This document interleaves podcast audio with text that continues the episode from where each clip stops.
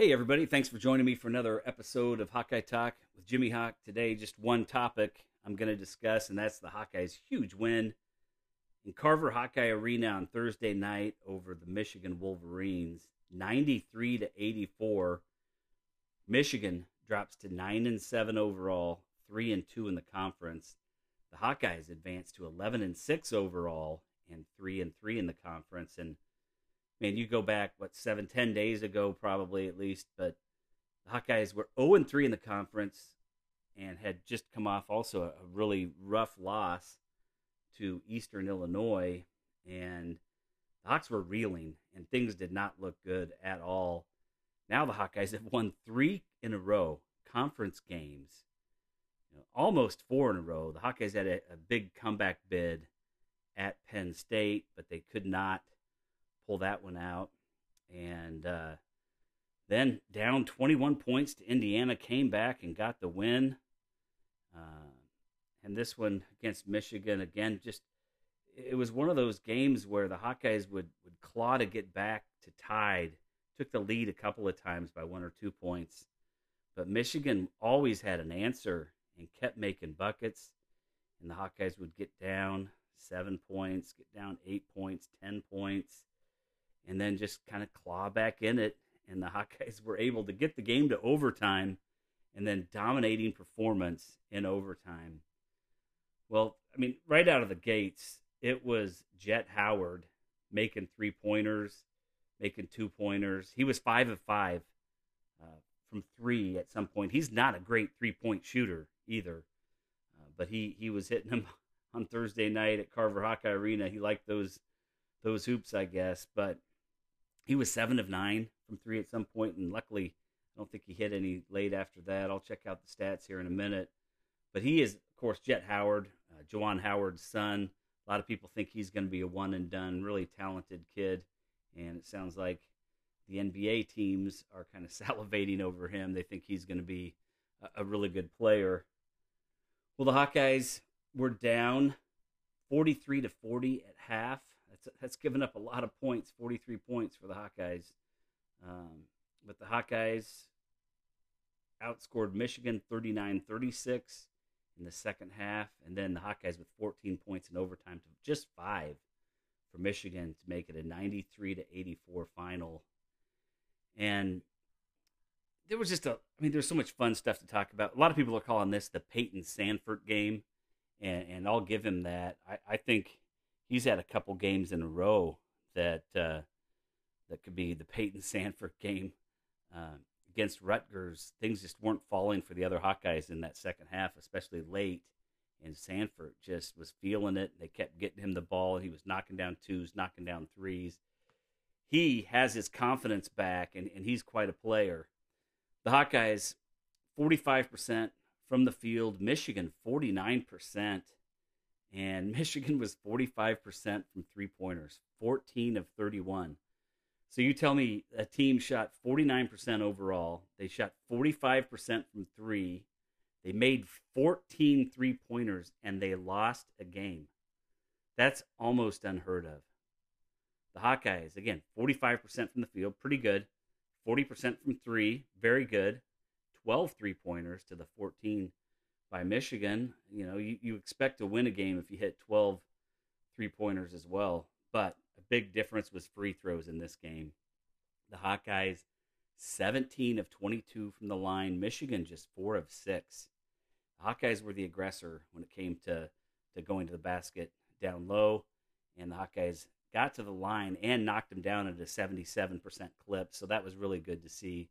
The Hawkeyes also out rebounded Michigan 40 to 37. Not an easy task when you look at some of the big guys that Michigan has. Of course, Hunter Dickinson as well. I mean, the seven footer.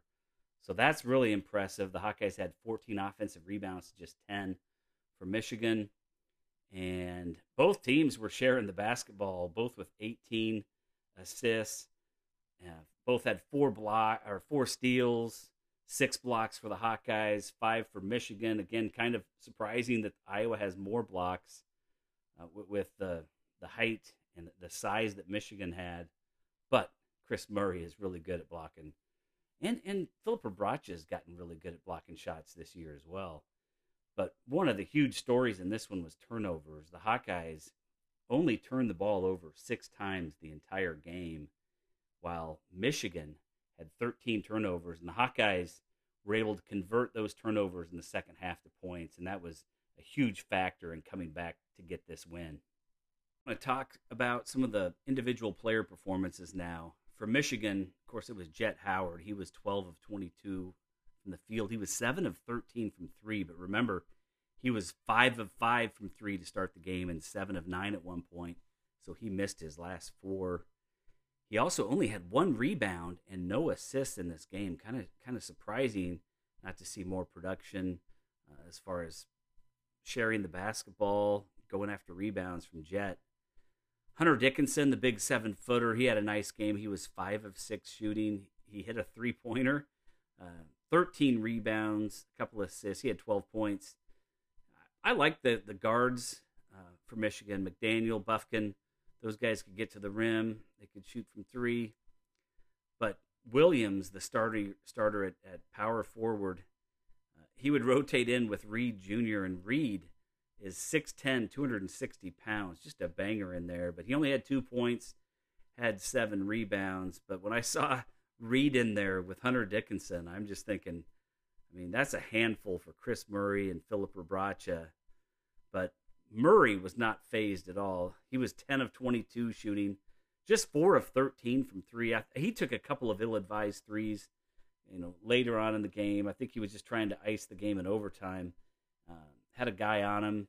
Once I think he kind of had to because of the shot clock running down, but anyway, he had a masterful game. He was all over the court. He played 45 minutes, 8 rebounds, 3 assists, a steal, 3 blocks, and 27 points for Kris Murray. You know, Keegan Murray, a heck of a college player, a heck of an NBA player. Kris Murray is every bit of that. He is an unbelievable basketball player in the college realm, and, and he's going to be a first rounder, and he's going to be a heck of an NBA player in the future as well. Filip Rebraca, uh, 32 minutes. He had to sit a little bit with some foul trouble early on. Uh, he was just three of nine shooting in this game, but again, he was going up against Hunter Dickinson, a seven footer. Uh, a lot of time he was going up against a guy that's 6'10, 260, Reed Jr.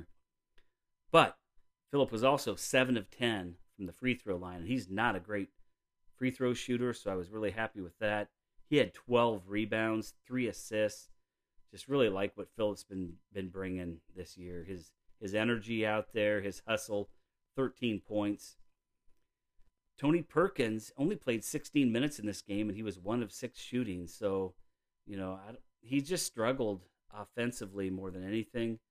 Uh, and Fran found some other things that were working, most notably Payton Sandfort and Josh Dix. But I'll get to that in a minute. Ahron Ulis also, he just played 12 minutes. He was two of five shooting. He had his only three, six points. And then Connor McCaffery played a lot of minutes, 37 minutes, but he was only one of three in the game. Uh, of course, he does everything else. He had three rebounds, three assists, a steal. He was bringing the ball up a lot against Michigan's press. So, you know, another good game for Connor McCaffery, just a, real good leader out there.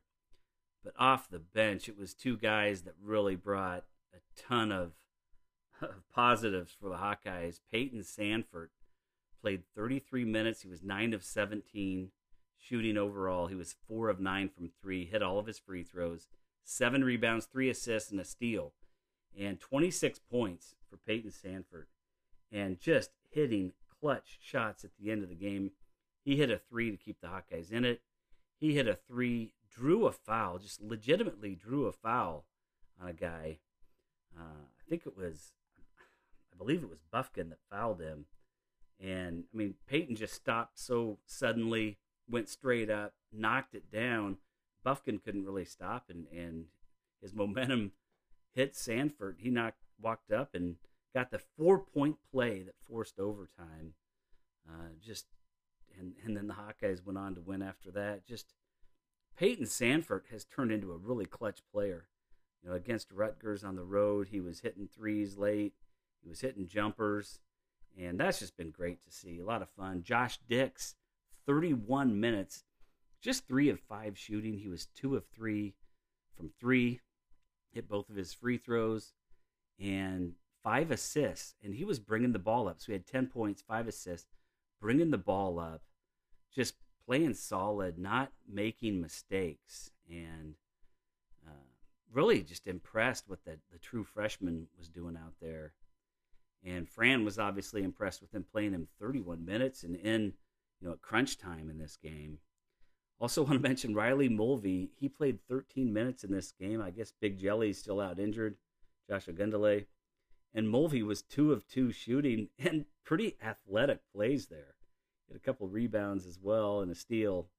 Uh, four points off the bench.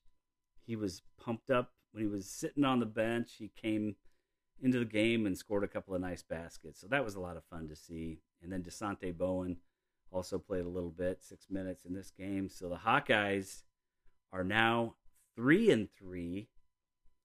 Next up is Michigan, and the Hawkeyes have another home game. I'm sorry, next up is Maryland. The Hawkeyes play them on January 15th, 3:30 p.m. It's on the Big 10 network. And Maryland is another winnable game. They're 11 and 5 on the season. Every game is going to be tough, but nice to have this little home stand here. Northwestern's coming to Iowa City on January 18th as well, 8 p.m. on the Big Ten Network. Northwestern 12 of 4 on the year. So nothing's going to be easy, but hopefully the Hawkeyes can get a couple more home wins and continue to grow that NCAA resume. Well, what a fun game. If you were able to watch it, you know it was something else. It, it was just a crazy, fun game. Up and down the court, up and down the court, team scoring. Who's going to score the most points? Ends up tied. And then the Hawkeyes were on fire uh, in overtime. Michigan couldn't make any baskets, and the Hawkeyes win it 93 to 84. Really want to see this team get in the tournament. So uh, hopefully they can keep this going and, and, get some more wins and, and get that resume looking looking really good. So hope everybody has a great weekend and the Hawkeyes can get some more wins. Let's go Hawks!